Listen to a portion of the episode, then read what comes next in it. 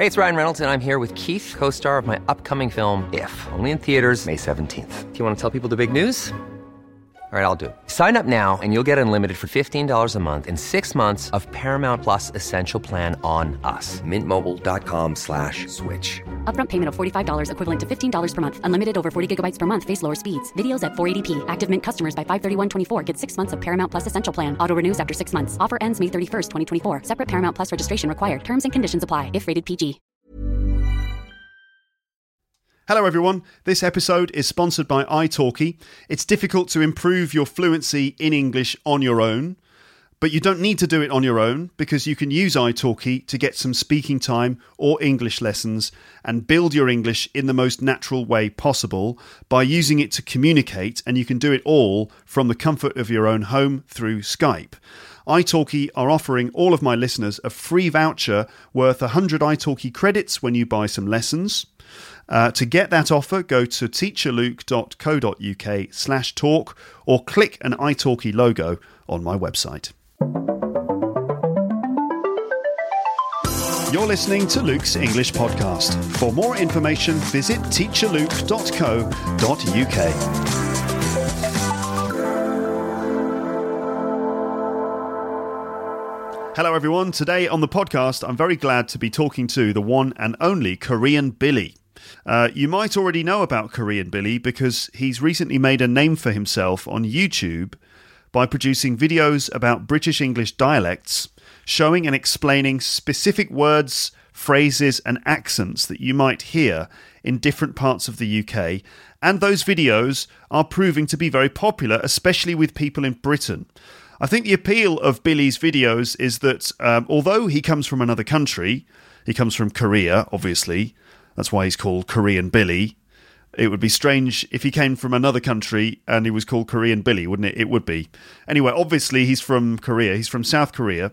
Um, and I think the appeal of his, his videos is that although he's from another country, he has really managed to identify a lot of the specific dialect words and pronunciation of these forms of British English that even some Brits aren't that familiar with.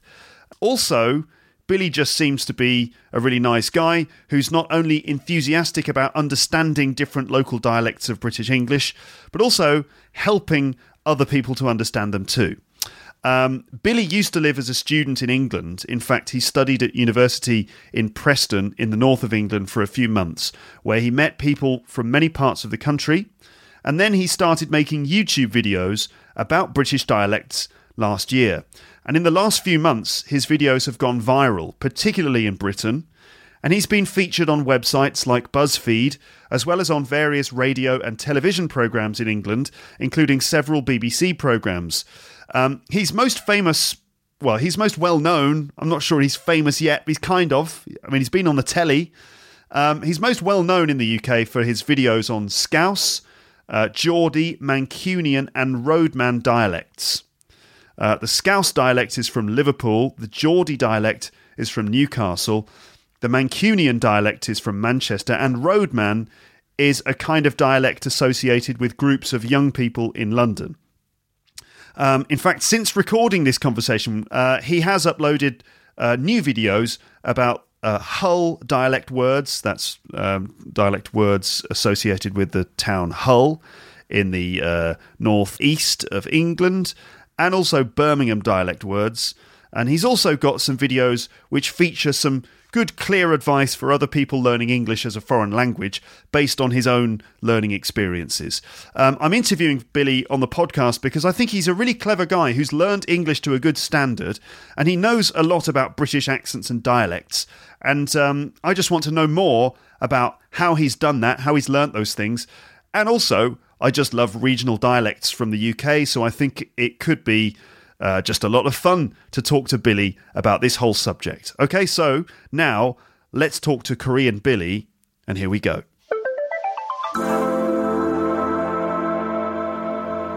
Hello, Billy. How are you today? Hello, uh, I'm great. Thank you. How are you? Very well, thank you. Welcome to the podcast. Uh, it's my pleasure. I've I actually I've actually been listening to your podcast since I am also a foreigner studying English as a second language. So it's really, you know, awkward actually, and it's really my pleasure to be a be a guest in your podcast. Well, that's all right. Uh, you say it's awkward. You mean you feel a bit awkward because it's a, a podcast for learning English? Uh, I, I don't know because you know um, I I always been a you know listener of your podcast, but I can now you know join your podcast and be a guest. So it's my absolute pleasure, actually. What, so you knew about this podcast before I contacted you? Yeah, Oh, definitely, because really? it's such a big one, right? Because I I always you know like I always seek for an English studying materials Mm-hmm. since you know because I have been studying English for a long time, so I definitely like found your podcast when I was a high school student, I guess. Oh yeah. So mhm, I've been enjoying your podcast. All right. Well, brilliant. So, well, welcome to the podcast. Anyway, after all these years. Thank you very much. Um, so, like, since uh, since I first got in touch with you, which was at the end of last year, um, I get the impression that you've you've sort of become even more well known, and that your popularity is kind of blown up a little bit in the UK in particular. is that right? Do you think so? Well, I mean, Yeah, yeah, you're the one who knows because you're in the middle of it. So, that's true. what's been going on in the last uh, month or so for you? Yeah, so um like just last week I I'm just, you know, uploaded a new dialect video which is called a London Roadman dialect. And yeah, it just went viral and I got really surprised and excited because I never expected that so many people would watch my video. Mm. And since then, I could, you know, appear on TV and lots of radio programs. Right. And yeah, I, have just, I'm just spending my great time Are you, are you as? Korean Billy. Actually. you- You're enjoying it. Absolutely, yeah, absolutely. Because you know, lots of people enjoy my videos, and I think that is the biggest honor for video makers. You know. Yes, absolutely. Yeah, for people to watch it, to enjoy it, to to share the the stuff that you've made.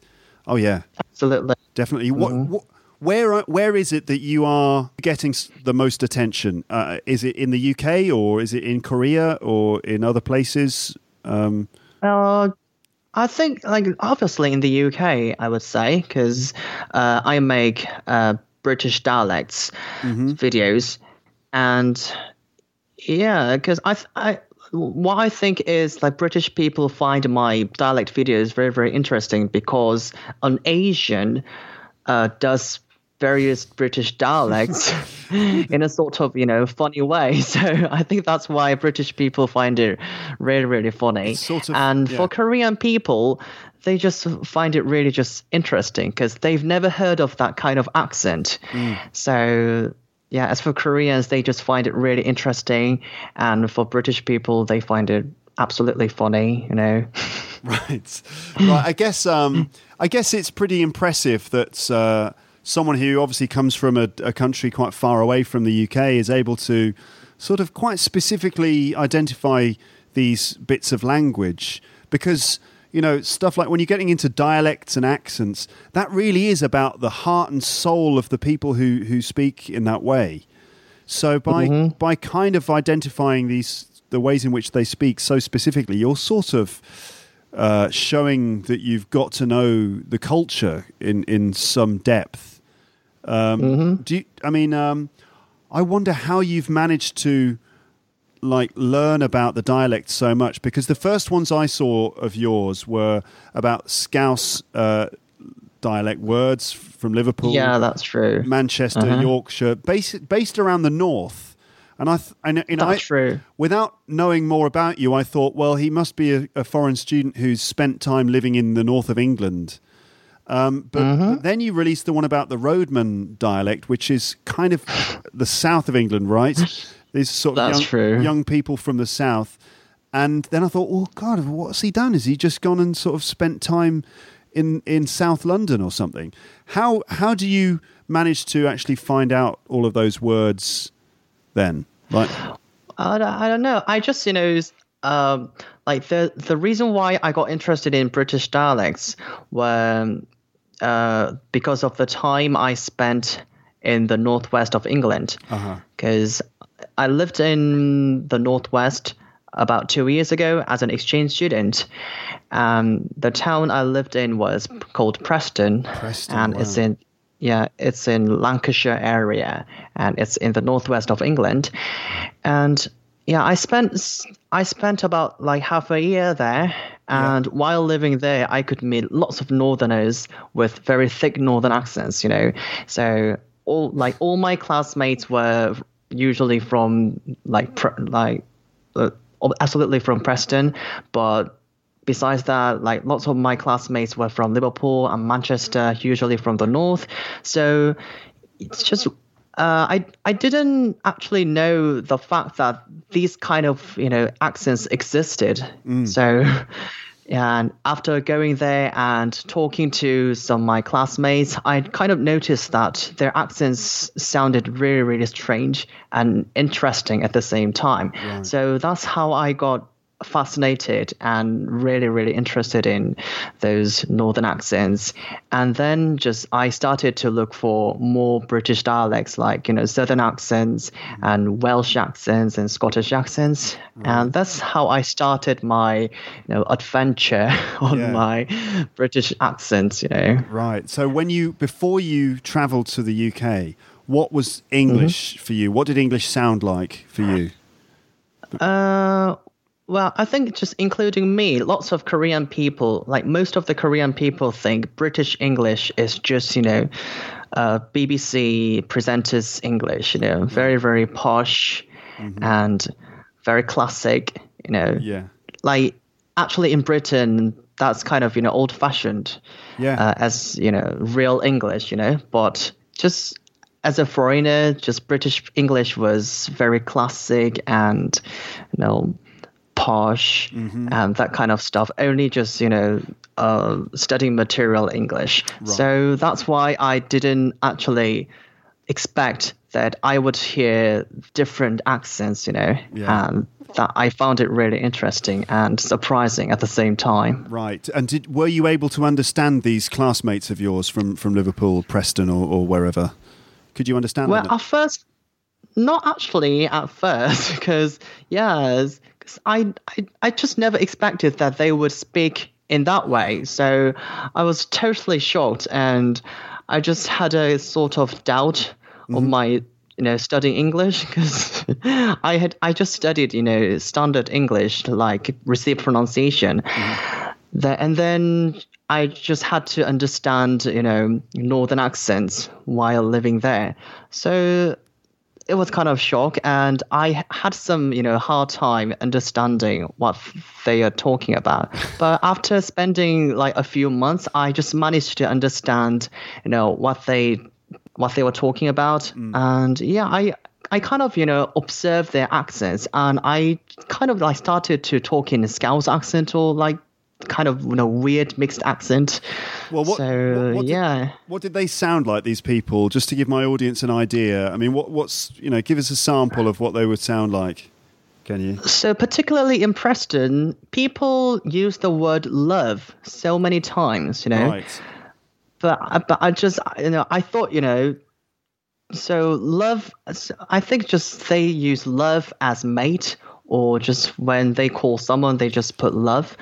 But you're right. You're when right. I You're right, Billy. Love. You're right, love. yeah, you're like love, like they come to my house, me love, like that kind Come of like house, love. phrase. Yeah, come out. Come, come round to my house, love. We'll have. I'll make you a cup of tea, love. Yeah.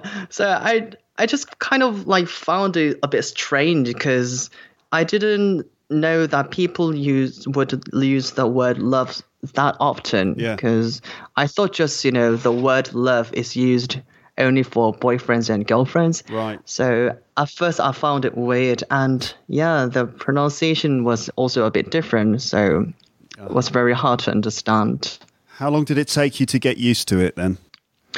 Uh, about like a few months actually, two three months, and there were also my you know Korean friends who went to Preston together, and they just couldn't manage to understand what they were talking about. So they had had like, they had like absolute hard time, you know, living there actually. So some Korean people couldn't really adjust to it, but you could. What what's the difference? Do you think? Because I mean, having met many Korean students uh, at school in London, um, I know Mm-hmm. for, for a fact that many of them found it quite difficult to sort of make make English friends or to kind of break through into the world of the native English speaker. That uh, it's it's quite difficult. You end up sort of, let's say, if you're studying English for a year or studying in England, you know, doing whatever, um, the, the the foreign students end up sort of stuck in like their own little bubble, and they can't quite make English friends.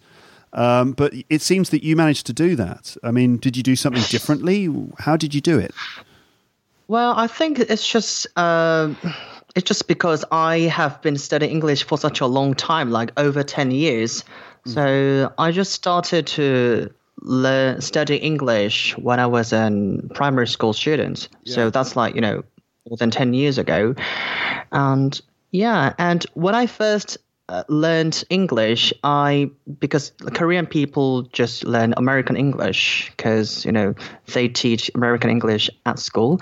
So I just started as a American English, but uh, I got really interested in British English because of British films and British culture. So I I don't know why, but I just wanted to learn British English so badly. So I started to learn British pronunciation and British English and tried to kind of, you know, fix my accents.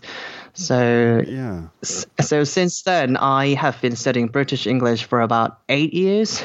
So uh-huh. it also took me so much time to adjust my accent from American one to British one. So I think um, the reason why I can also pick up some regional accents is because I have a sort sort of experience that I have fixed my accent, so I can just easily pick up the features of each accent. I guess. you essentially sort of taught yourself how to deal with with accents by moving from American to British, perhaps.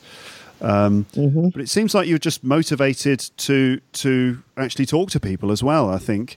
First of all, it, I guess it shows that uh, having a good level of English, like putting the time in and being motivated, allowed you to make friends in the UK, and also just simply the, simply the motivation that was there in the first place probably pushed you to, to talk to people, made made you a bit more outgoing. I think it's a good thing to remember that uh, you know true. in those social situations you have to be a little bit sort of brave or curious in order to start up conversations, get to know people better. You can't just expect uh, everything to happen naturally. You do have to kind of uh, push yourself into social situations, I guess. That's right. And the reason why I started learning English when I was a kid was like when I was a little kid, like foreigners looked really, really interesting to me because I just, yeah, because they, like, as a kid, they look just totally different, right? And since I'm Asian, like Western people, especially just British people and American people, looked totally different to me. And that was just absolutely interesting to me. So I just, you know, every time I saw a foreigner, you know, around my, in, in my hometown, I just, you know, approached to them and just said hello. And yeah, that's, that kind of motivated me to like learn more in order to like speak more with foreigners. Right. So yeah, that's how I actually started I see. And, s- learning English. and so, um, how have you learnt English to, to your current level? This is the question that I always ask people who come on this podcast who have English as a second or other language. How have you done it? Like, what, what's what advice would you give to people who are looking to improve their English? Any tips? Well, uh, I uh, while learning English, I just try to you know get exposed to English as much as possible because since I'm living in Korea, I'm just surrounded by Korean, right? So I just try to get exposed to English as much as possible. For example, I change my language setting of my computer or my mobile phone into English from Korean, and I just try to keep diary and just write just what I can what I, I can write Yeah. on papers, and I even just you know talk to myself in English because it's it's kind of hard to find a native speaker you know you know in the place where I live. So I just you know asked myself like, um, "Hey Billy, what did you do yesterday?" And I just answered, "I went shopping and I had." And I yeah, I listened to some music, that kind of stuff. So that's how I actually trained to get used to English because you know getting exposed to English as much as possible helps me to get used to English. Yeah. And mm, and the more I get used to English, um, the more naturally I can speak in English. I think. Right. So yeah, I think yeah, I think it is inevitable to inevitable that you should you know put lots of time Yeah. you know using English. Right. So it's, it's it is a kind of a question of time that that you do have to put time and effort into it, and you get out of it what you put into it, kind of thing. What about what about recording vocabulary, for example? Did you or do you have a vocabulary notebook or anything like that that you're kind of writing things down in?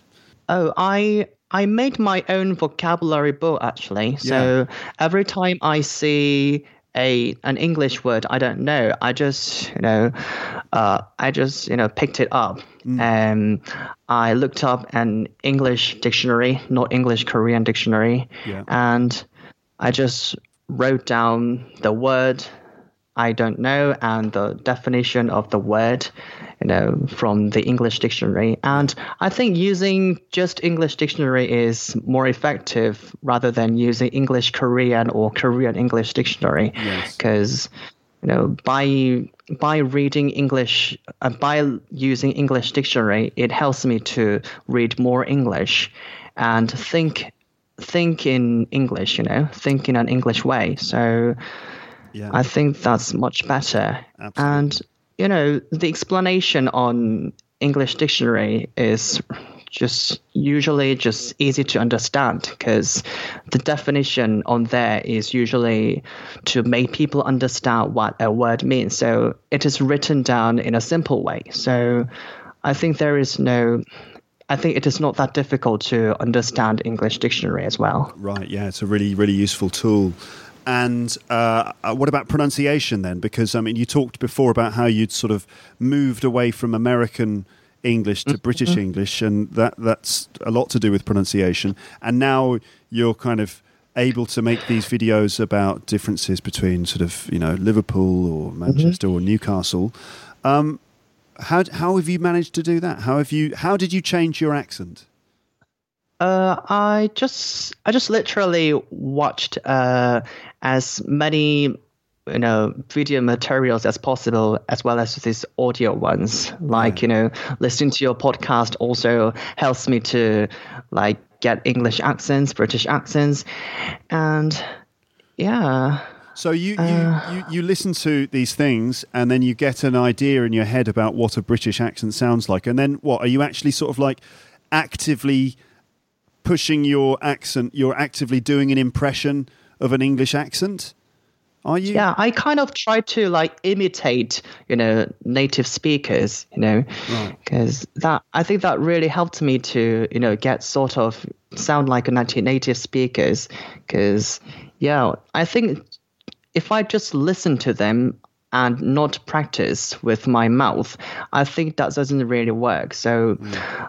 I think the most important thing is try imitating and try, you know, try to you know make myself sound like a native British speaker, and that really helped me. And the reason why I only knew received pronunciation was, you know, I just mainly get, you know, English study materials from BBC and just, you know, materials which teaches me materials which teach me standard English. So I think that's why I only you know taught myself standard English and you know got surprised when I actually went there. Yeah. Because you know. Um, because you know BBC or you know lots of English study materials don't really uh, teach me like slang words or regional accents. So, but you know, when it comes to just English itself, you know, getting and listening to as many English materials as possible just helped me a lot. Okay, and also, as you said, sort of pushing yourself to. Uh, uh, what did you say? Sort of imitate uh, British accents, because I think a lot of people they they do a lot of listening, they do lots of studying, and and they do lots of speaking too, but they aren't actually pushing the accent, and and like it's not necessarily a, a subconscious thing. Your accent isn't necessarily going to change subconsciously unless you make an active effort to sort of to, to push it. So, you know, I mean, from my experience of speaking French, uh, that I mean, I'm trying to learn French because I live in France, and um, I find that if I'm just trying to talk, then I end up speaking in an English accent. But then if I put my mind to it, mm-hmm. I sort of put on this pretend French accent, and my wife will be mm-hmm. like, "Oh yeah, that's really good." And then in my head, in my th- in my head, I'm thinking, yeah, but I'm just making fun of French people, you know, doing this kind of mm-hmm. comical accent. She's like, no, no, that sounds right. That's exactly what it should sound like. So it's kind of weird, actually, how easy it can be that we feel a bit self conscious, like we're doing a sort of a joke v- imitation voice, but actually, it's quite close to what it should sound like. So pushing pushing our accents, I think, uh, pushing the pronunciation, making an active physical effort can bring results. Um, Yeah, and I think you know, like ch- changing my changing an English accent is like you know changing my habit. You know, because sometimes I just subconsciously you know speak out, you know, without thinking of any accent. So, but you know, changing any habit uh, takes me lots of time, right? Right. And I th- think it is just uh, kind of you know training my muscle of my mouth. So I think that's why it takes so much time because it is kind of you know getting a new habit. Right, right, exactly. Yeah, it is about that. Yeah. Um, and uh, have you learnt the phonemic uh, chart? Did you learn all the phonemic symbols? Uh, not uh, not that deeply, you know, but I just I definitely learned it. Right. because I had to I had to understand uh, how pronunciation works, like with my mouth. So, and I'm actually getting more and more interested in like phonetics and how you know pronunciation is made. Yeah. Mhm. So I think I should. I think I'll just learn more about that. Yeah, you should buy a book called um, Sound Foundations by Adrian Adrian Underhill. oh, okay. Adrian Underhill, Sound Foundations. Now, actually, you should only buy that book if you are ready to completely geek out about pronunciation, because that's the sort of, you know, that's a a, a, a, a professional sort of uh, English teacher's course book that you read when you're doing the qualifications and stuff. But it's it's it's amazing how in depth it goes into all of the different features of, of pronunciation and, and how they work.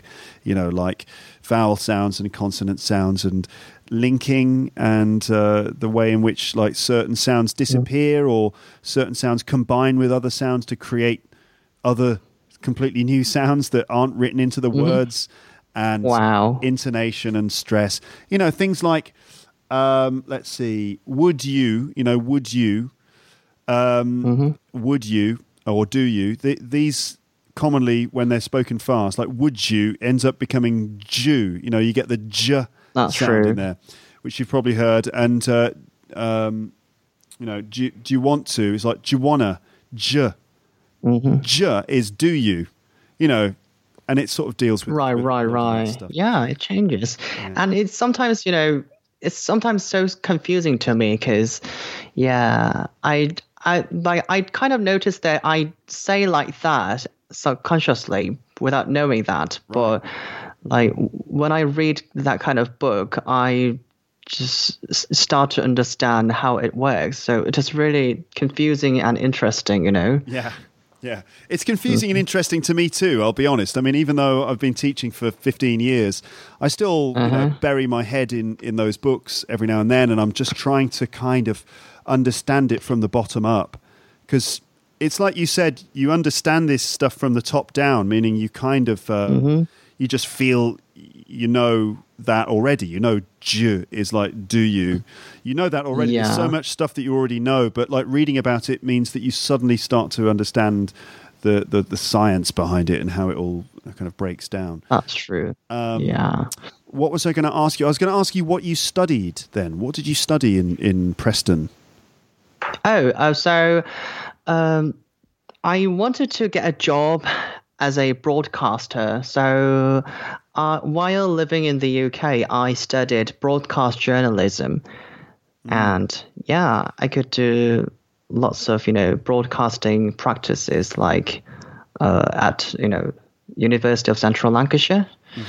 So mhm, I really enjoyed studying there with other schoolmates. I can tell that you've had sort of media broadcast journalism training from looking at your videos because the, the videos um, are very professional and you present in a professional way. Ha- I mean, um, have you used many of the skills you learned at university in making your videos? Is, is that something you've been consciously doing? Uh, well, since since I have always been, you know, uh, working as a broadcaster and making videos, I I've always been just practicing making just random videos by myself, and um, and the time when I started my YouTube channel was right after graduation. So after graduation, I sort of had lots of free time, so I just wanted to uh, do what I really wanted.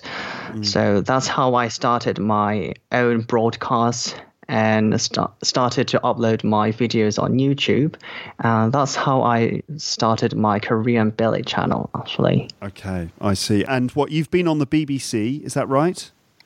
Where, Yeah, that's right. Which channels have you been on in the UK? Uh, I could have lots of you know radio interviews with uh lots of you know regional radio stations like uh BBC Merseyside or BBC Newcastle because I I mainly do you know regional accents so I could have lots of you know vi- interviews with regional radio stations. Uh, recently I could have a chat with Scott Mills on BBC Radio One. oh, really? Uh, yeah, Wow. and he's he said he he said like he was obsessed with you know K-pop, and, Yeah. and he said he was really glad to you know chat with a Korean guy, and it was my absolute pleasure as well. And Awesome. yeah, Wow. and yeah, when it comes to TV, I I managed to appear on E4 Yeah. of Channel Four.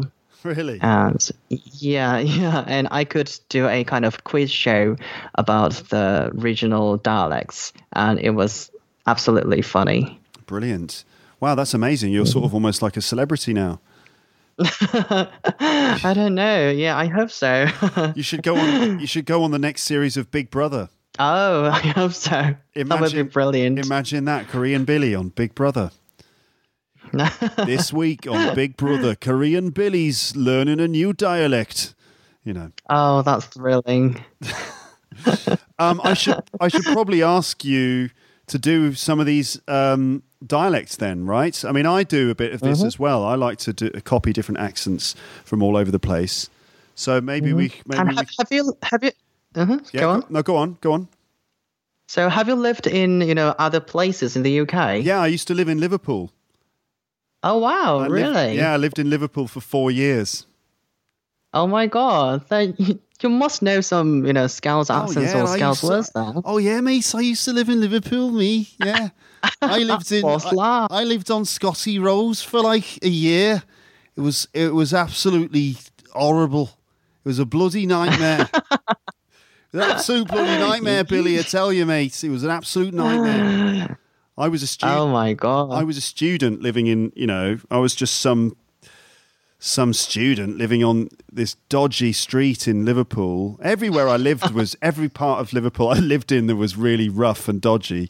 And so I would walk Really? around. Yeah, oh yeah, because I don't know. I mean, Liverpool's a wonderful, wonderful place, but this is what uh, twenty, God knows how many years ago. Twenty years ago, I was living there It's when I was a student, and uh, you know, it. This is before the city centre was redeveloped, and uh, I mean, I think it's still the, the same today, but some of the areas outside the city centre uh, are pretty rough, pretty dangerous. Well, not dangerous, but kind of poverty stricken areas where the people are pretty rough and tough.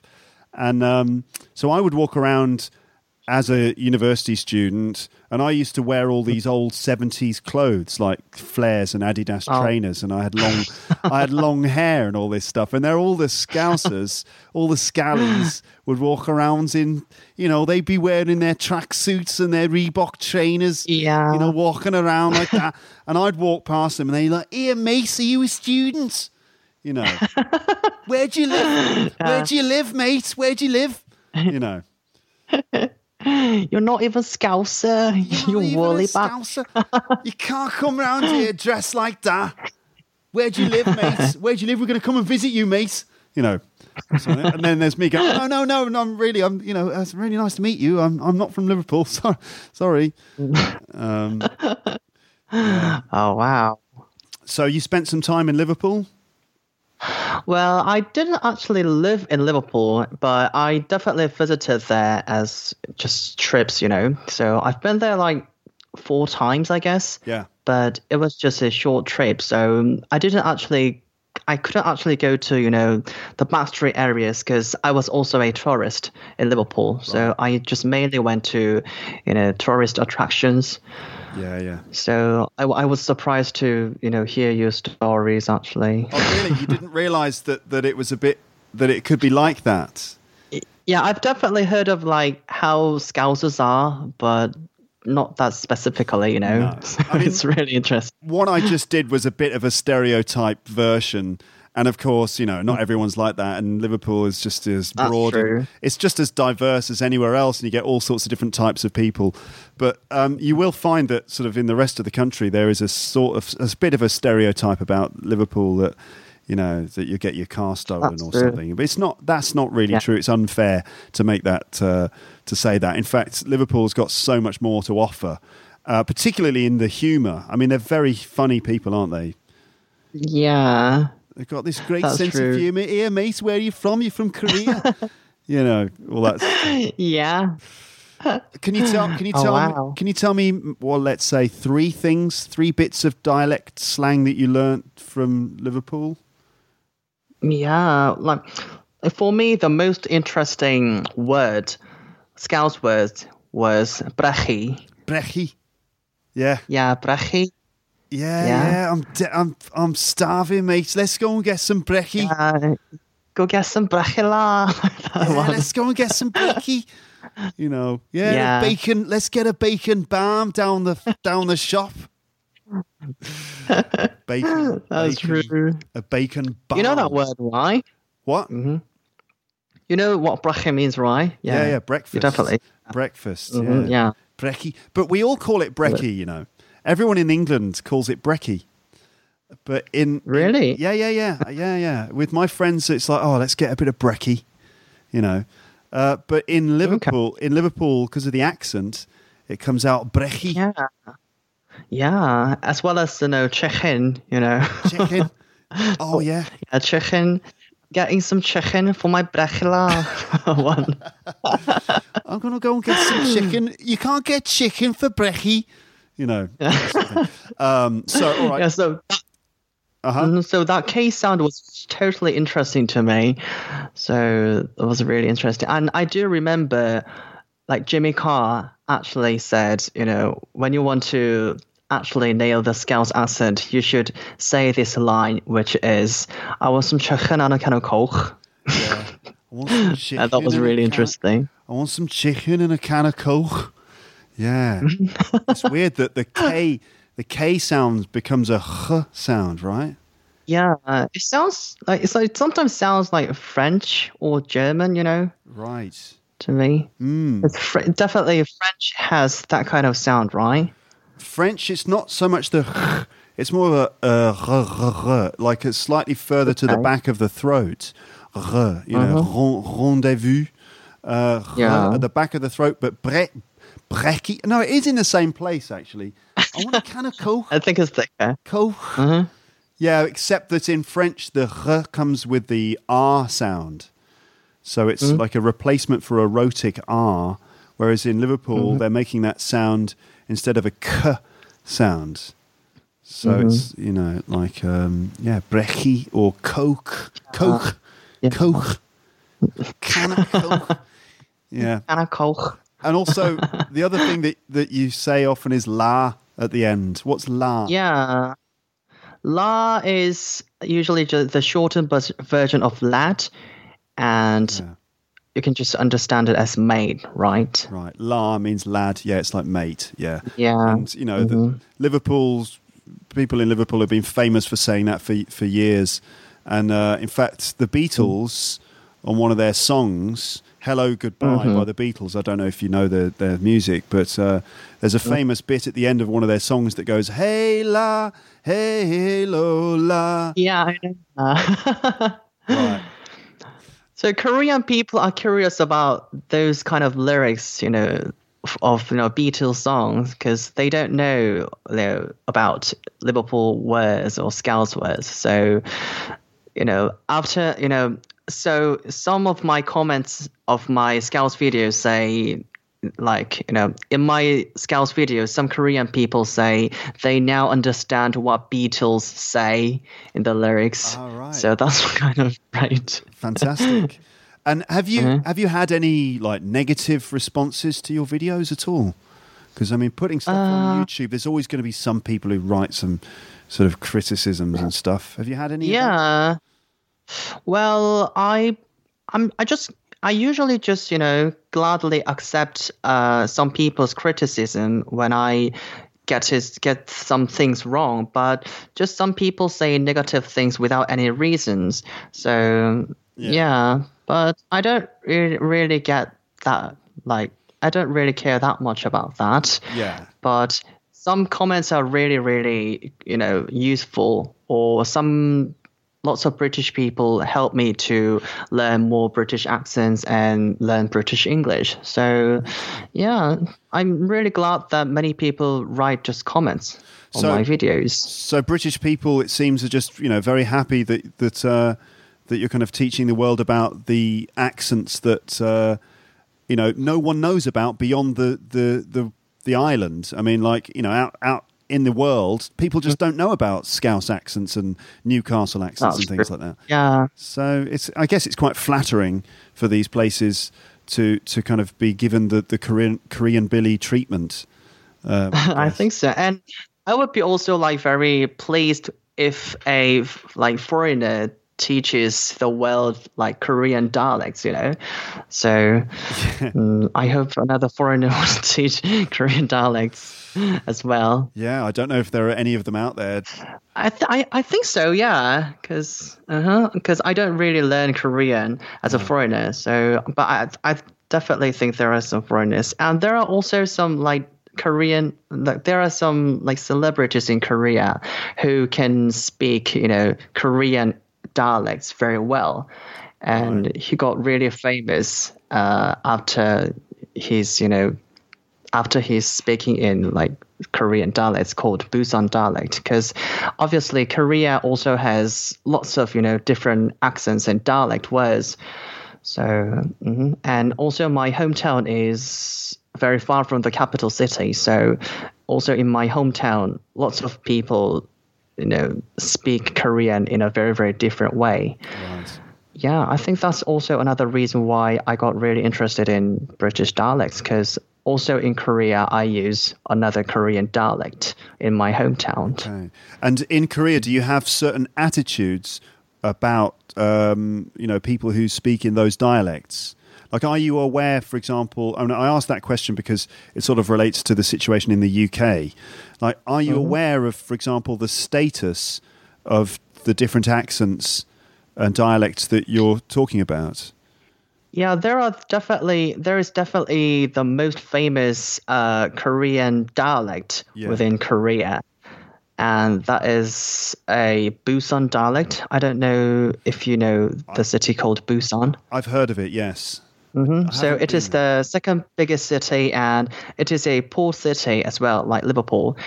And I think it's I, and it is very far from the capital city Seoul. So people speak, uh, people have very thick, you know, that Busan accent, Right. and since it is since it is the second biggest city, there are lots of people who have that accent. So I think that's why it is the most famous and like well known within Korea as well. Right. And I mean, in Korea, do you get people on, on national television speaking in the Busan dialect?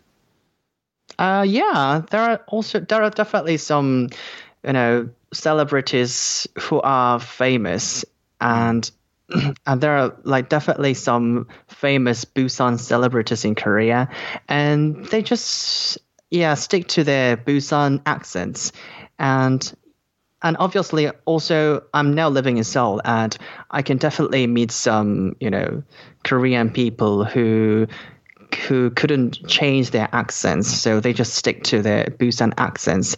And like people in Seoul find those kind of people really, really interesting and even fascinating. Because just generally in Korea, like people in the capital city Seoul find other regional accents kind of fascinating and kind of gorgeous. So, yeah, for those who speak in those kind of accents, they are just proud of themselves, I think. And I am also really proud that I can speak in another Korean accent. Yeah, yeah, in that's Busan dialect. that's great. I mean, it, the many years ago in the UK, so probably like at the beginning of the BBC, the first couple of decades of uh, national television and radio broadcasting, um, the only accents that you would ever hear would be, you know, classic received pronunciation. You know, this is the voice of the BBC. You know that. kind of thing. um, and Yeah. it's only relatively recently, really, that we've heard a broader range of different regional accents and dialects on television on, and and on radio. Um, so accents in the UK are kind of related to class a little bit, and um, Mm, yeah, that's true. I mean, a strong regional accent is sort of traditionally associated with a, a, a more working class background. Um, I don't know if you picked up on that. Did you? Did you kind of notice the the sort of um, class status of, of different accents at all? Uh, when it comes to British English, Yeah, yeah, yeah.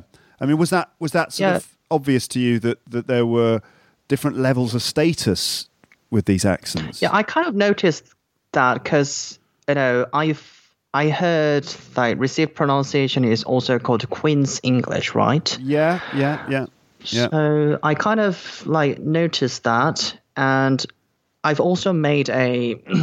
my recent video is also called, you know, London Roadman dialect video. I kind of picked up a certain class, a certain group of people who use a particular English words. So yeah, but I don't know very much about that, but I definitely know that there are, you know, these kind of you know classes Yeah. made different kinds of English. Right, right. The the roadman dialect uh, thing. Um, it, I mean, that's the one that I was surprised that you you knew about because um, you know I I could see that you'd lived up north, but uh, I just thought, how's he learnt these? Did you learn a lot of that stuff from TV shows? Uh, I like so like even though I lived in the north, I there were also some classmates who were from London. Ah, yeah. and one of my best friends were uh from like her family was from Jamaica and she was black.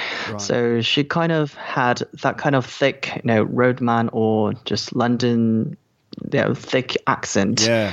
So I- so yeah, I could actually like learn some words from her, and Right. that was really interesting. Also, I like watched lots of British films and TV shows. So, like, I remember the TV show called Misfits. Right. And in this TV show, there were, you know, there were like youngsters Yes. and they speak in kind of you know rough way and yeah i kind of remember that I think in Misfits they actually come from different places, so you're contending with different dialects all in one show. Uh, with that one, oh okay yeah. And um, have you seen the film Attack the Block? attack the block oh not Attack- really You've got to What see. It, you've got to see Attack the Block because it is uh, basically set in a in a, a council estate in South London. And so all the, all the kids speak like that, bruv. You know what I'm saying? They all speak like this all the time, fam. And so uh, the all of the char- it's basically a science fiction film set in South London.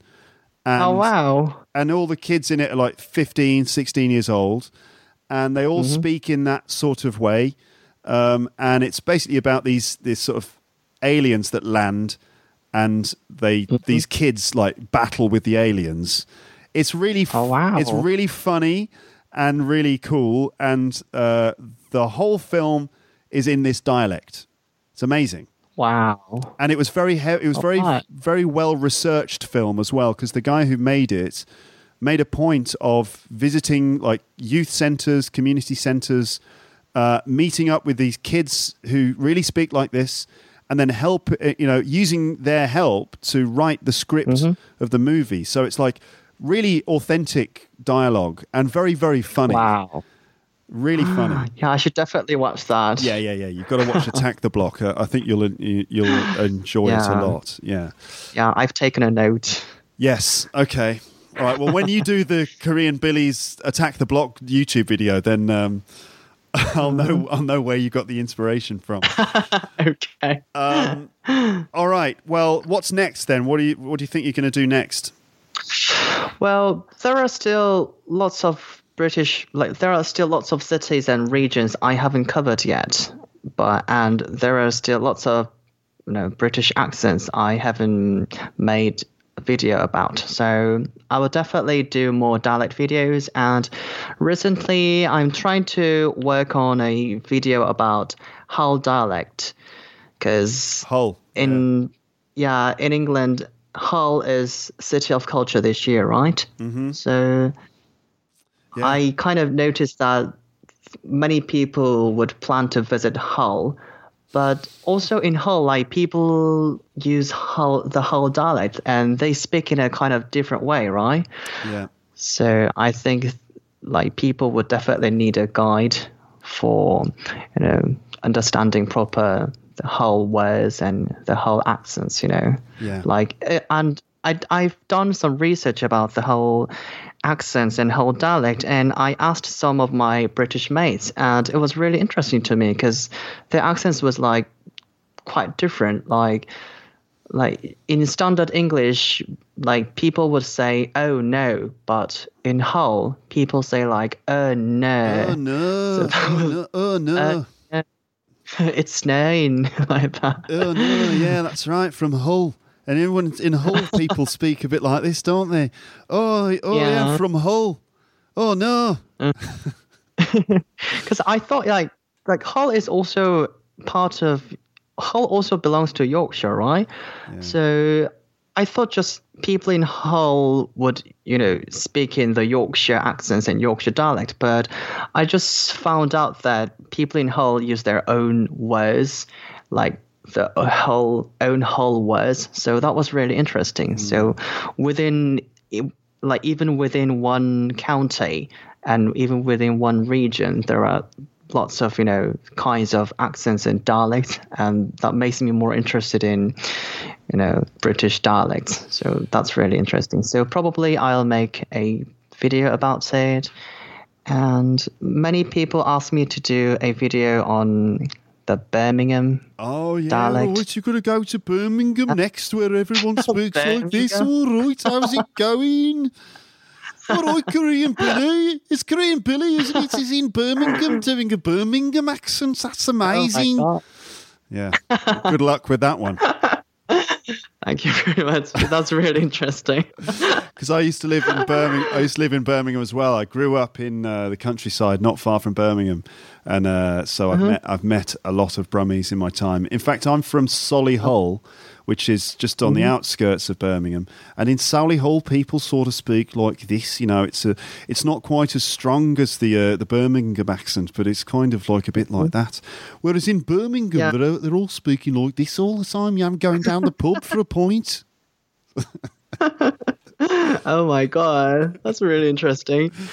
Uh, and it's it is kind of sad that you know young people like these days like you know the accents of young people uh, have you know lighter accents you know because of you know international tv shows and yeah they kind of get influenced by you know international media stuff Yeah. and other stuff you know Yeah, yeah. Because know. they can now they can now watch other international or American TV shows more often rather than you know rather than back in the time back back there. yeah, So yeah, yeah. I kind of yeah, noticed that the younger like I kind of noticed that you know younger generations have you know less thick accent Yeah, and that's kind of sad actually. Also that also happens in Korea.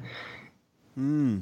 yeah. Maybe, maybe things are changing. I don't know if, I don't know if people's accents are getting like milder, or if they're just Yeah. changing. I think there's still Maybe just variety. Mhm, Maybe just yeah. words. you know? just just some words. Yeah, yeah. Perhaps. Yeah. I don't know really about that one. We we'd need to you know ask a linguist to see if uh, it's really true. But I do hear people say that that they they say that ac- regional accents are getting. Uh, more and more mild. Well, I don't know. I I still f- hear some pretty strong accents out there. Okay. Um, but uh, yeah, it, it may be the case that they are not quite as strong as, and regionally diverse as they used to be. But I hope not, because I think accents are just fantastic. And the more I feel like it's a sign of a very vibrant and healthy language if you have all these different regional variations. For me, it's like diversity and this sort of strength um, to have you know all these different flavors uh, of English. I, I I think it's great. Yeah. And for me, like various kinds of dialects, you know, make you know using English much more entertaining actually, and much more exciting.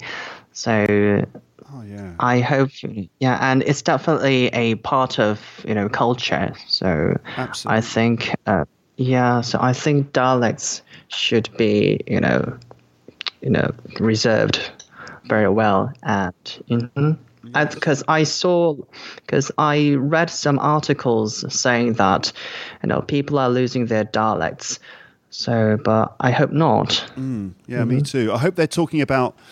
I hope they're not talking about Daleks from uh, uh, Doctor Who, because that could be something else. I don't know if you're familiar with Doctor Who, the TV show. Yeah, I do know. hmm It's just a terrible joke, but maybe they're talking about Uh, Dal- Daleks. Daleks. People keep losing their Daleks. Oh my god.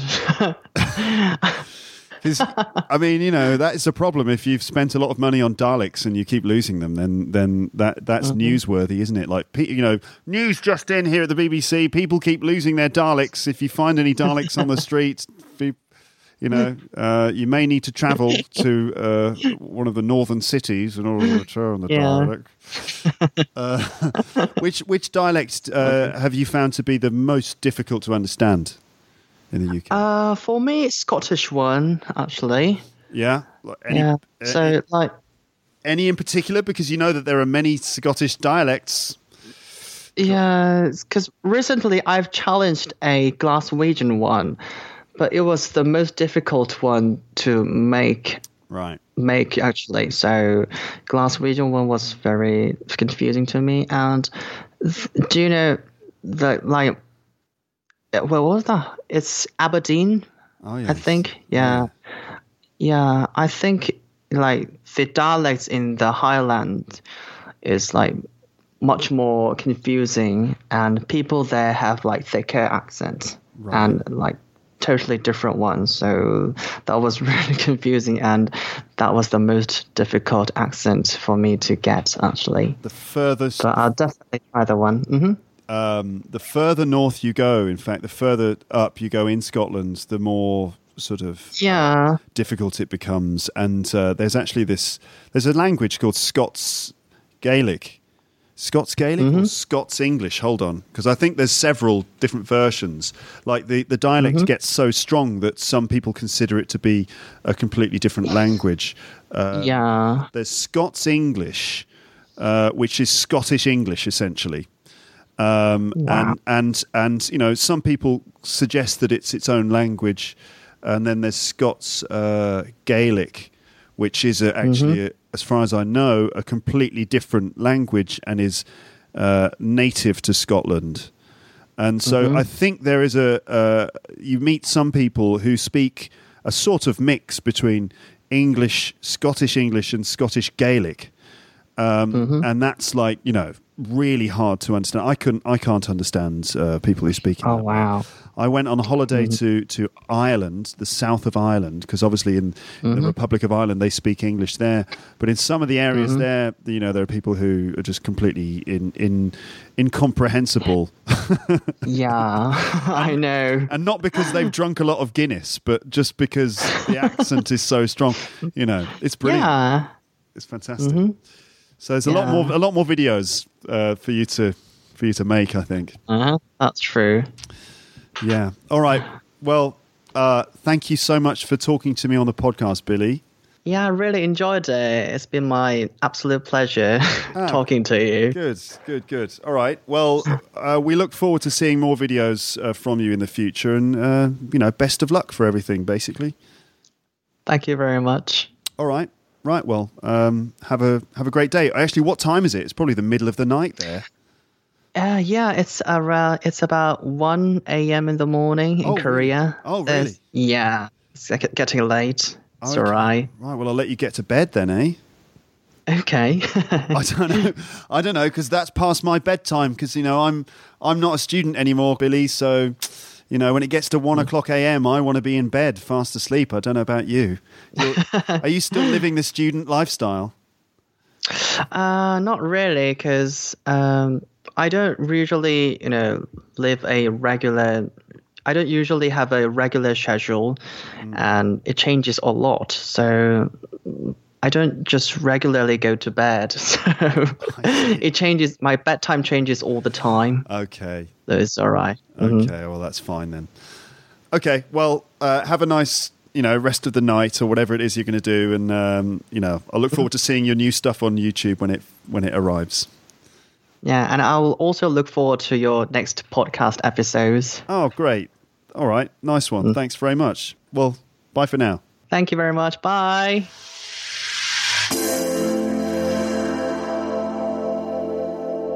Okay, so that was Korean Billy. And uh, if you want to hear Billy doing those British regional dialects and also learn about them yourself, then check out Billy's YouTube videos. Um, and you can just search um, YouTube for Korean Billy. And also, you'll find, you know, all the relevant links on the page for this episode, where I've also embedded some videos of, of Korean Billy doing his thing. So you can have a look at them there.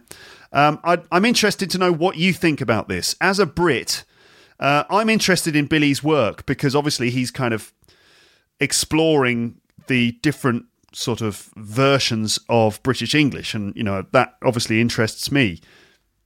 It's interesting to see someone you know from another country coming in and sort of getting to know British uh, dialects because that's not what people normally do. Most foreign students, when they come to the UK, or most people learning British English, they learn sort of standard British English pronunciation, uh, received pronunciation, like the way that I speak. Um, but you know, I, I'm always conscious of the fact that there's so much more variety that people could learn about, and I personally love all these different dialects and accents. So I'm always kind of hoping that learners of English get sort of curious about those versions of the language as well. And so I guess that's what's interesting to me uh, about Billy, and that's probably why he's caught the attention of, of people in the UK as well. Um, so I'm interested in, in Billy's work as a British person, but I wonder what you think. because you're obviously approaching this subject from a different point of view as foreigners who don't have English as a first language, most of you, I think. Uh, I think that some people listening to this do speak English as a first language, but the majority of you um, are sort of learners of English. Um, and uh, you might not be so familiar with these specific versions of British English. So I'm wondering what you think from your perspective. Uh, how do you feel about this? Uh, what I hope is that you feel inspired by Billy and you feel like he's a good example of an English language learner and that he shows that if you're enthusiastic and outgoing about learning English and if you apply yourself to your learning, that you can make heaps of progress. Um, I also hope that although you might not want to speak English with a Scouse accent or a Geordie accent or something, I still hope that you're curious about these different uh, varieties of British English. Um, and I think that knowing the different versions of the language helps you to develop a fully rounded and solid English. And that involves not only listening to different accents, but also trying to copy those accents too. It's all good for raising your awareness of features of pronunciation and just generally improving the range of your English uh, overall. Um, so check out the web page uh, where you'll see some videos of Billy speaking. Also, a couple of other videos, including the one of Jimmy Carr um, doing different British accents. Um, that's the that Jimmy Carr is a British comedian who's he, he's brilliant. He's very funny, and um, he was on a chat show. I don't know when it was, but a few years ago, explaining how to do different accents. In fact, you know what? I'm going to play some of it to you. You can see this whole video on the on the website, but um, I don't know what you'll make of this, but I enjoy it because obviously I know I'm very familiar with the dialects. This is Jimmy Carr on the Graham Norton show, which is like a BBC chat show, and he was uh, accompanied by Antonio Banderas and um, and uh, Salma Hayek, who obviously are from the United States. Uh, so they they're probably not very familiar with um, the different accents we have in the UK. And uh, Jimmy's talking about like easy ways to learn how to do different accents. Um, so you'll hear Graham Norton, who's from Ireland, first of all. He's the presenter of the show. And then you've got Jimmy Carr, uh, who speaks with received pronunciation like me most of the time, but uh, here he's doing a couple of accents. And then you've got uh, Salma Hayek and um, Antonio Banderas from the United States. Um, okay. Uh, we were talking with uh, Antonio and Salma about, you know, their difficulties with English when they got to America. Sure. But in this tour, this is good. Um, you do a kind of masterclass in accents. Well, I was trying to get better. I've been doing like I've been a stand-up comedian for like ten years, and I was trying to get better at it. I thought, what can I get better at? And it's accents. So I've gone away, discovered the secret of doing like good regional accents is you need a key phrase to get you started if you're doing the accent. And once you get that key phrase in your head, then you get started. I, I could teach you like some accents. Can you do my accents? I can't do yours. I could do ones from around Britain. I could do. Um, It'll be useful, you see. Because so in you, Liverpool- then you could start playing British people, and you know, Sure. Meryl Streep gets them all now, and you know, You could be in Desperate Scousewives. so, like the Scouse accent, so if you want to talk like someone from Liverpool, you say this, this phrase, you say, I want some chicken and a can of coke.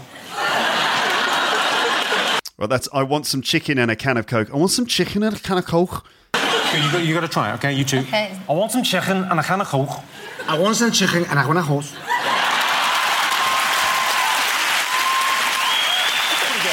that is very, very good. I want some chicken and a can of coke. I want some chicken and a can of coke. It works. Were you, were you trying to, you sounded like you were trying to be a ventriloquist there. Because then once you say it, then you can say something properly, authentically Scouse. Like you say, I want some chicken and a can of coke. I'm going on the rob. I've got to get a prezi. I'm going on the rob, which is um, a bit of a uh, sort of naughty joke about Liverpool. I'm going on the rob means I'm going to go and steal something. I'm going to get a prezi. A prezi is a present, like a gift. But, you know, again, we say prezi all over the UK, but the way that they say it in Liverpool, it sounds like that, prezi. I'm going to get I'm going to get a prezi. It's me gran's birthday. She's 30.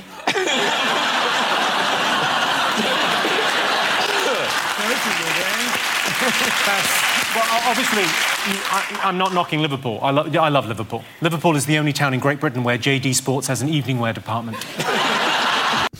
Liverpool's the only town in England where JD Sports has an evening wear department. All right. So this is another kind of stereotype about Liverpool, which is kind of true. Um, that uh, people like to wear sports clothes. They like to wear tracksuits. Not all the time, of course, but a lot of people do hang around in tracksuits, like you know Adidas tracksuits or whatever. Um, and uh, so JD Sports is a shop that sells sports clothing. And so apparently JD Sports is the only shop in England that has an evening wear department. So evening wear, obviously, the sort of clothing that you would wear at a smart occasion in the evening. So you you know you think of like smart shoes and suits and, and formal clothing, uh, but apparently Liverpool sports clothing is evening wear. So ha ha ha, very funny, Jimmy. I'll teach you another accent from the UK. You want another Okay, one accent? more, Okay. one more, one Okay. More. Roller coaster, pooper scooper, oompa loompa, Kawasaki. Four unrelated words. But if roller coaster. Oh, hold on. What was it? He's going to teach them uh, how to speak with a Geordie accent now. Oompa loompa, Kawasaki. Four from the UK. You want another Okay, one accent? more, Okay. one more, one Okay. more. Roller coaster, Roller coaster. Okay. pooper scooper, Pooper scooper. Mean, it's not that important that you know it. It's more like the, the way that the words sound. But roller coaster, obviously spoken in the normal sort of received pronunciation way. Normal, I say. Uh, in in received pronunciation, roller coaster. Obviously, you know what a roller coaster is, right? You find them at uh, fairgrounds. It's like a train that, that is exciting. An exciting train. I mean, a train that goes around a track and it goes through a loop the loop and it's very exhilarating. You know, the kind of thing. You strap in and it goes up to the top and then you know you go flying around and over the loop the loop and everyone screams and some people throw up you know a roller coaster. Uh, roller coaster pooper scooper. A pooper scooper is like a device that you can use to pick up uh, dog poo uh, so if your dog does a poo in the park or something, you can use a pooper scooper to pick it up and then deposit the poo in the bin. That's a pooper scooper. Uh, roller coaster, pooper scooper, Oompa Loompa. Oompa Loompas are from what? Charlie and the Chocolate Factory.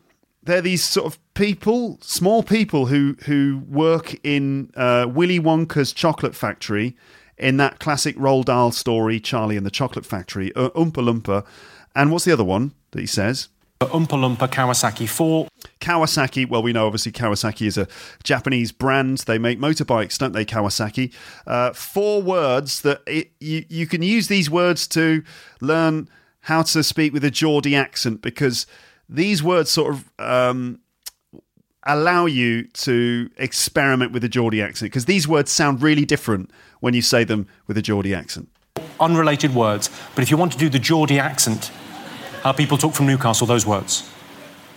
Roller coaster, pooper scooper, oompa loompa, Kawasaki. Now, now, uh, um, uh, what's the name? Salma Hayek is now looking at Jimmy like he's crazy. And many of you listening to this might be thinking, what? Really? Come on. People don't really speak like that. Well, they sort of do, actually. Roller coaster? I tell you what, right? I went on this roller coaster the other day. It was absolutely mental. I went on a roller coaster the other day. It was absolutely mental, right? Um, uh, if you're taking the dog for a walk, make sure you bring that pooper scooper. If you're taking the dog for a walk, make sure you bring that pooper scooper. Make make sure you bring that pooper scooper to the park. Make sure you bring that pooper scooper to the park. This is sort of a rough version of a Newcastle accent. Uh, what was the other one? Oompa Loompa. I, I tell you what, right? When I was a kid, those Oompa Loompas from that Charlie and that chocolate factory, they used to scare me, scare me to half to death, man. Okay. Okay, do, do, do the first one. I'll do it for you. Okay. No, I'll do, do, we'll do them one at a time. Okay. Roller coaster, Roller coaster, pooper scooper, pooper scooper, oompa loompa, oompa loompa, Kawasaki. Kawasaki. All right. Anyway, you can see that video on the page for this episode, along with uh, some of uh, Billy's uh, work as well. And also, I've, I've put up a couple of videos of um, some of the TV shows and movies that we talked about, including Misfits and Attack the Block. So you can check those things out as well. Um, so again, I'd, I'd like to know what you've been thinking while listening to this episode. Uh, so whoever you are, wherever you are, let us know your thoughts in the comments section on the website. And thanks again to Korean Billy for taking part in this episode. Now then, um, just before we finish here, I'd like to do a bit of rambling uh, at the end of the episode because I've got some more thoughts from me to you here at the end of the episode. I've just got a couple of things I'd like to mention. So then, um, the first thing I want to talk about is um, Lepster get-togethers.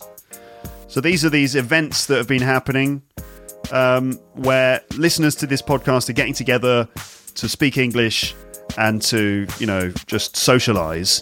And um, we know that there have been a few of these happening in Moscow lately, but also in other places like in Tokyo. And um, on the subject of the Moscow meetings, I just uh, I recently got this message from Nick Worcester, one of the guys who has been organising get-togethers with other Lepsters in Moscow. Um, and this is basically his report about the get-togethers. So I'm going to kind of give you this report about the way that they've been going in Moscow, and then I'm just going to give some thoughts about the idea of arranging get-togethers or meetings and the importance of having a peer group uh, to socialise with in English. All right. Um, so this is this is what Nick Worcester um, sent to me just the other day. Um, so these are his words, and he wrote. Um, Thank you for your interest in our meetings, Luke. It's really important and pleasant for us. It's almost like uh, a virtual participation. Actually, on average, 10 people get together in our meetings. Uh, it's nice to know that there are already some regular Lepsters who come almost every time. By the way, says Nick, are there really 50 50 50 males and females among your listeners? According to our modest statistics from the, the get togethers, we have 80 males and 20, uh, 80% males and 20% females here in Moscow. Probably the fact that you're already married somehow influences it, doesn't it? Um, um, well, okay, so Nick thinks that the majority of my listeners, well, according to the people who've been attending these get togethers, it's about 80% males to 20% females in Moscow. Well, my stats overall, all the stats I get come out of roughly 50 50 between males and females listening to, to the podcast. I don't know if that's reflected um, in Moscow. And it's interesting that you say that you think that I've got more uh, male listeners in, in Moscow because I'm already married. Um, okay, maybe, maybe that's it. But um, do you really think that like women would mainly listen to me out of some sort of I some sense that they were going to get married to me one day? I don't know. Maybe. Um, maybe that's an interesting idea. Uh, I guess it's kind of true when you think of things like pop stars.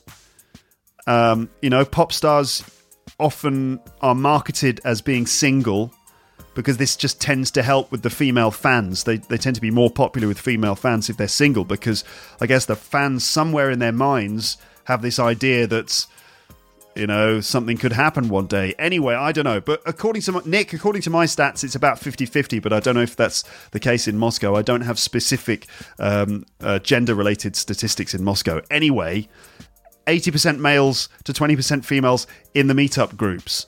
Um, and um, so there you go. All right. Um, Nick tells me about the activities that they've been doing. And he said, at the very beginning, newcomers tell the rest of the group about themselves and how they happen to start listening to you. After that, we shift to the main topic mentioned in the agenda. Uh, so apparently, there's an agenda for each get together. Each person shares his or her opinion, and the others ask several questions or give comments if they have some. Usually, the discussion is quite lively and not a mess, which is good. I think that's important, Nick. That a lively discussion, but not a mess, not where people are sort of all interrupting each other all the time. It's good that you seem to be um, kind of carrying your meetings out in a in a organised way. He goes, I mean, we do without loud interruption or arguing, while the talk is quite interactive itself, which is surprisingly good for people from diverse backgrounds who hardly know each other. We also share our own life stories connected with the topics. Um, so it sounds like you're sort of telling anecdotes and, and sharing experiences and things. Next time, we're going to play a lying game, like the way I have done on this podcast before, to guess if someone's story is true or false. Uh, at the very beginning, it should be fun and also a good chance to work on our speaking skills. Also, Luke, if you have some ideas, pieces of advice, maybe just interesting and effective games or whatever, we would be grateful to you for sharing best practices with us. Uh, Nick also says, We also publish on Facebook and VK the links to useful resources discussed at the get togethers. Most of the participants have known about these meetings due to your announcement of the first one. That's why we were thinking if we could ask you to announce that our get togethers are al- already regular. Um, currently, we meet every Sunday at 6 pm. Uh, the best way to be informed of the agenda, the place, and time is to join our Facebook groups, uh, my, our Facebook group, and our VK group. And as ever, you'll find the links to those things on the page for this episode. You can check them out on Facebook and VK. That's where you get all the information. Um, previously, as far as I remember, uh, we and you posted links for a particular event. If Lepsters join the group, they will always uh, be aware of the events, and everybody is welcome. And all in all, the current Moscow Lepsters are really glad that we have such a club now, and we can share all of our thoughts on topics that you've raised in your episodes, and generally just speak English with like minded people. Thank you, Luke, for such an opportunity. Uh, Nick. P.S. Regards from my friend D- Dimitri, who also contacted you. Well, hello, Nick. Hello, Dimitri. And hello to all the other listeners who have got together recently in a conversation club. Um, it's, it's, it's kind of odd, really, for me to think, to imagine uh, that I'm talking to groups of people as well, because normally I imagine that my listeners are individuals on their own, but I suppose that there are some people out there who listen as a kind of shared experience with other people. Not necessarily at the same time. I don't mean that these uh, groups are kind of getting together and like or gathering round a speaker and listening to me. No, but I mean there are other people who you know who also listen, and maybe sometimes you kind of get together and sort of share your ideas that you've had after listening to my episodes and things like that. So I just want to say a special hello to listeners who listen with other people. Like if you listen with a brother or sister, hello. If you listen with your husband, your wife, your boyfriend or girlfriend, then hello. If you, um, you know, listen and you're with your kids or with your parents, hello. And if you listen with your teacher or your classmates or something like that, then hello to you too. If you listen with a pet animal or even a wild animal, then hello. Just take care if you're listening with what weird, bit, bit weird if you're listening with a wild animal, just you and a tiger or something. That would be a bit odd. Anyway, uh, and if you listen with friends or indeed any other living creatures, then hello to you, the, the communal lepsters out there. And here are my thoughts on Luke's English podcast get togethers. So, generally, I want to encourage this sort of thing. I think it's great. I think meeting publicly or meeting online uh, is a really good idea. And let's be clear about this what you're doing is creating your own peer group for improving your English. And that's a really important part of your English learning. Um, the more I speak to people who've learned English to a proficient level, the more I notice that one of the habits or features of their learning was the fact that they spent regular time with a group of friends who talked in English together. For example, and this is an example I've made uh, several times recently, there's Christina from Russia, who is a good example because you know we heard her talking about how she spent time with you know international friends and that obviously was very good for her english. But also korean billy in this episode talking about uh, the experiences he he had uh, in an international context. Um, he obviously spoke with uh, native english speakers but i'm sure he had friends who uh, were studying at the university too who were not just native english speakers but people from other countries as well and you know, there, so there's there's Christina, there's Billy, and there's plenty of other people too uh, who have improved their English in part because they spoke English socially uh, with people of their age. Um, another thing worth noticing um, about this is that you don't necessarily have to be hanging around with native speakers. Just spending meaningful and enjoyable time in the company of others and doing it in English uh, building friendly relationships and all that kind of thing. It's all very good for your English, even if you're not mixing with native speakers. It doesn't have to be with native speakers. The main thing is that if you're getting exposure to English in your life, for example, if you're listening to Luke's English podcast, or you're reading, or you're watching your movies, and you know you're you're kind of absorbing English in your life, then having a peer group to interact with is going to allow you to develop your communication skills as a sort of natural social process. Um, and you know, even if and and often especially if you're communicating with people who also are learning English as a second language because you know, obviously you'll be using your English and sort of working on your English to express yourselves, but also sharing ideas about the learning process. Um, kind of also, it's a, it's it feels like a safe space because everyone's sharing the similar experience. So I fully agree with the idea of these get-togethers, and I think it's great.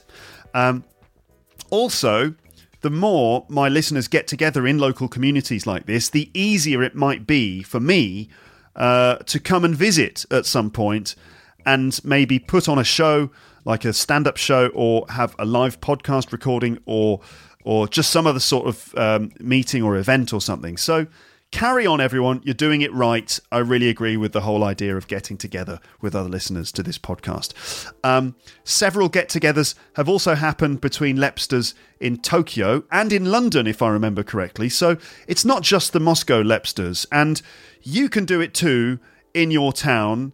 Um, and if you're interested in setting up some sort of meetup or get together, uh, and you want other listeners to this podcast to join you, then what you should do is just sort of, you know, find a place and try and get the groundwork done.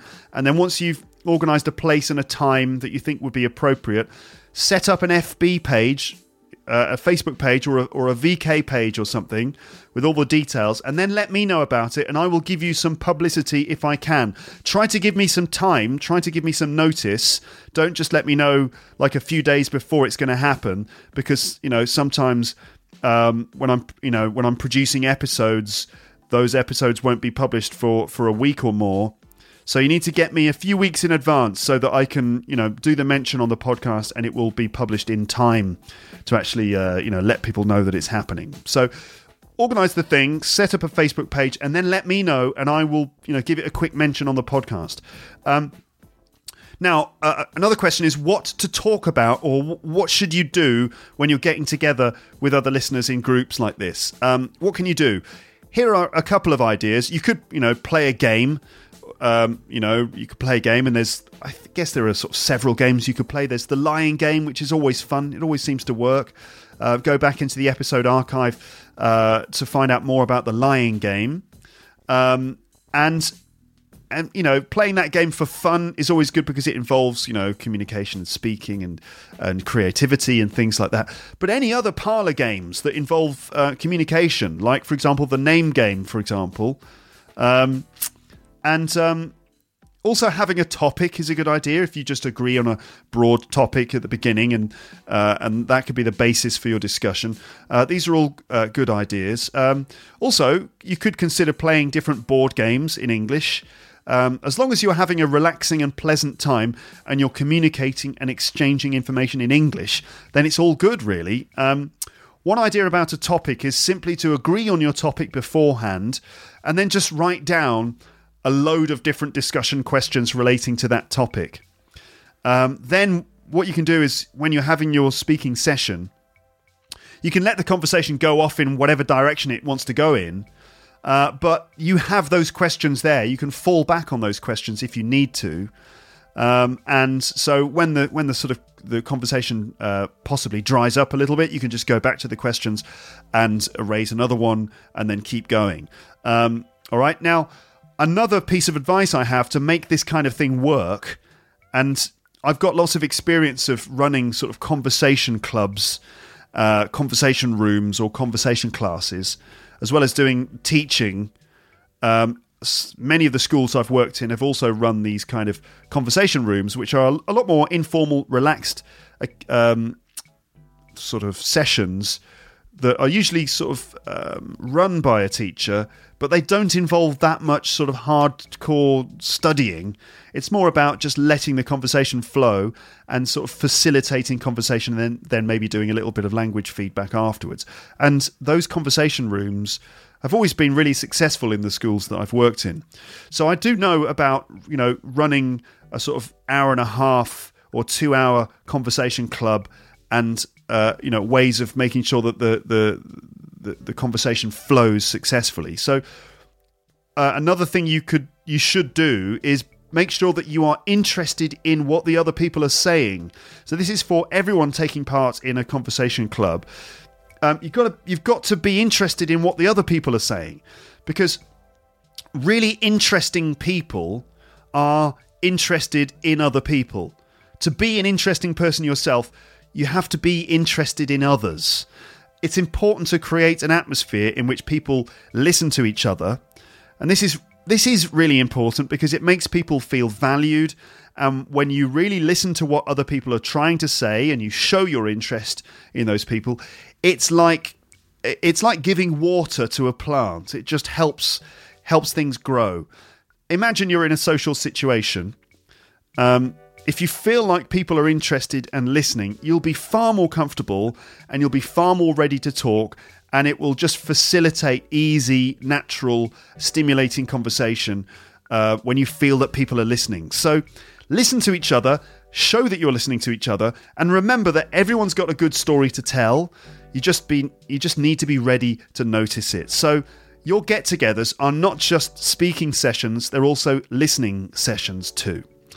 Um, it might be worth assigning a leader to each session who's generally in charge of things, but also each participant should take the initiative to ask questions and start conversations and things like that. Uh, but of course, it shouldn't feel like a job or a role or something. It, it really it should just happen naturally. So just have fun. Uh, and enjoy yourselves, and keep me informed as well about how it's all going. Um, and I encourage other people to set up their conversation groups. I'm calling them get-togethers. Um, you know, a get-together is a an event where you get together. Um, I'm calling them get-togethers. What do you think of that? Do you think that the name works? You could call them anything else. You know, the main thing is that we find some sort of catchy name. You could call them meetups or gatherings or or meetings or conversation clubs or anything you like, really. Um, I'm just calling them get togethers. Now, uh, I just want to remind you also that this kind of thing used to happen every week online on Skype in the Chatcast, uh, which was set up by uh, Guillaume from Switzerland. The Chatcast was basically a Skype group that recorded their group conversations every Sunday and then published those conversations uh, in a podcast. Uh, the Chatcast um, yeah, you can find it at chatcast.ch. Um, I appeared on the Chatcast a few times as a guest, uh, and that was very fun. Um, and um, each week they picked a different topic and just discussed it in a friendly and open way. Um, giving everyone their, their opportunity to speak and, and sort of responding to each other's comments and things like that.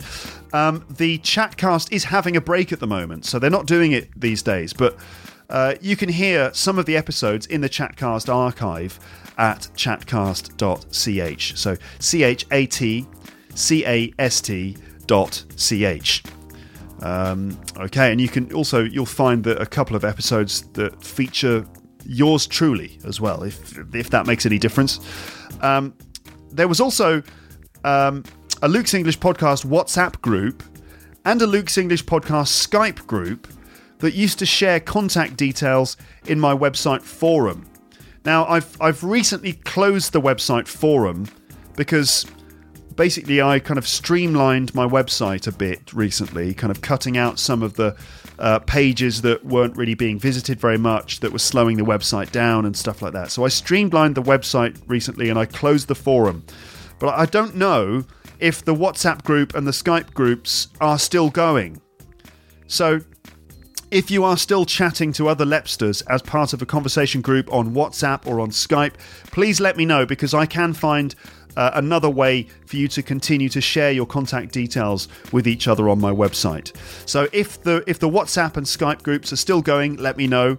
If they if they're not going anymore and you'd like to kind of start them again, let me know as well, and uh, I'll find a way to kind of you know uh, create some space on my website where you can share your details with each other.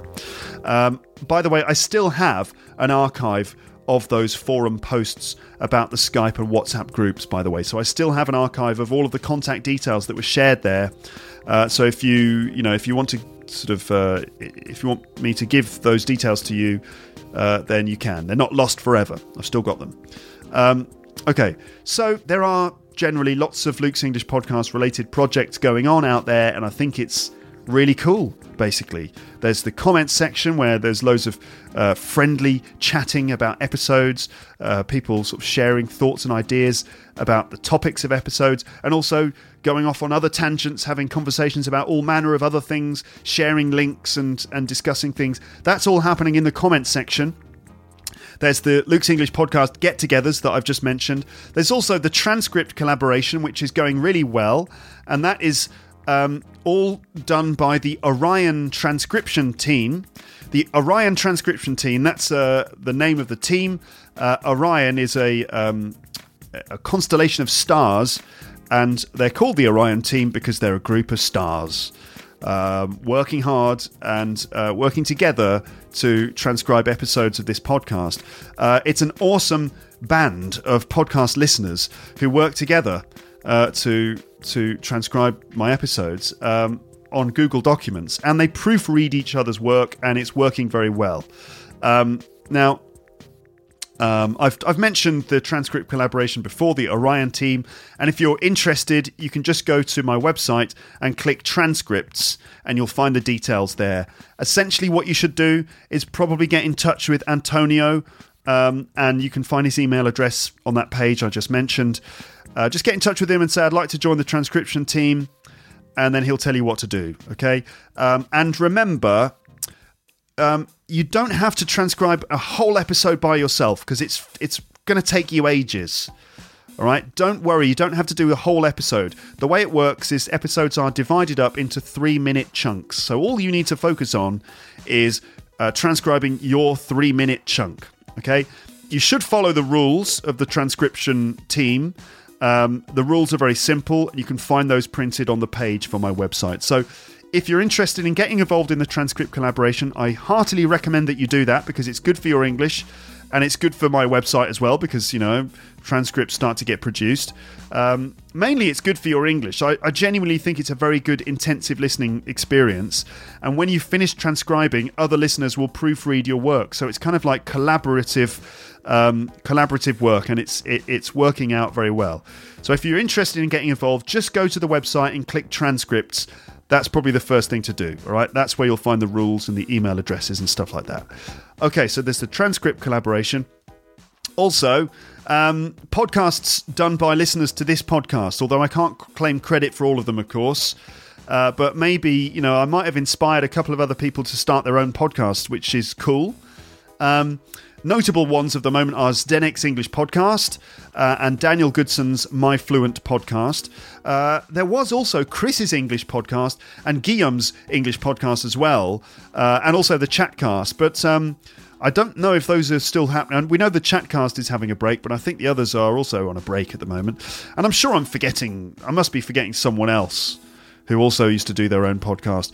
Um, but generally speaking, podcasting or making YouTube videos is uh, is brilliant. It's brilliant fun, and it's just a great thing that we have these days. Because you know, a few years ago, before we had easy sort of, um, before we had uh, the opportunity to use these services on the internet to publish our own work, you know, it was very hard to get an audience or to actually have a platform.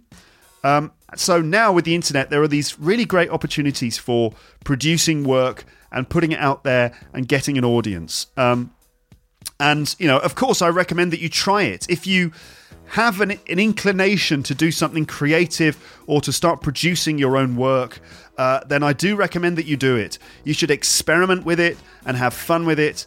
Uh, and of course, Korean Billy could be an inspiration to you. Um, you could consider sharing your learning experiences on your own YouTube channel or on your own podcast you never know, you might catch people's attention, and who knows what cool things could happen to you. You could end up on the BBC, you know? Um, and at the very least, you'll practice your English a lot. Um, all right, then. Thank you very much for listening to this podcast. Um, this podcasting thing is pretty amazing, isn't it? Yes, it is. Um, good. I'm glad you agree with me on that. Good. Well, well done. I don't know if well done is an appropriate thing to say. Anyway, thanks for uh, listening to this podcast. I will speak to you again soon, all right? But for now, it's just time to say goodbye. Bye, bye, bye, bye. Thanks for listening to Luke's English podcast. For more information, visit teacherluke.co.uk.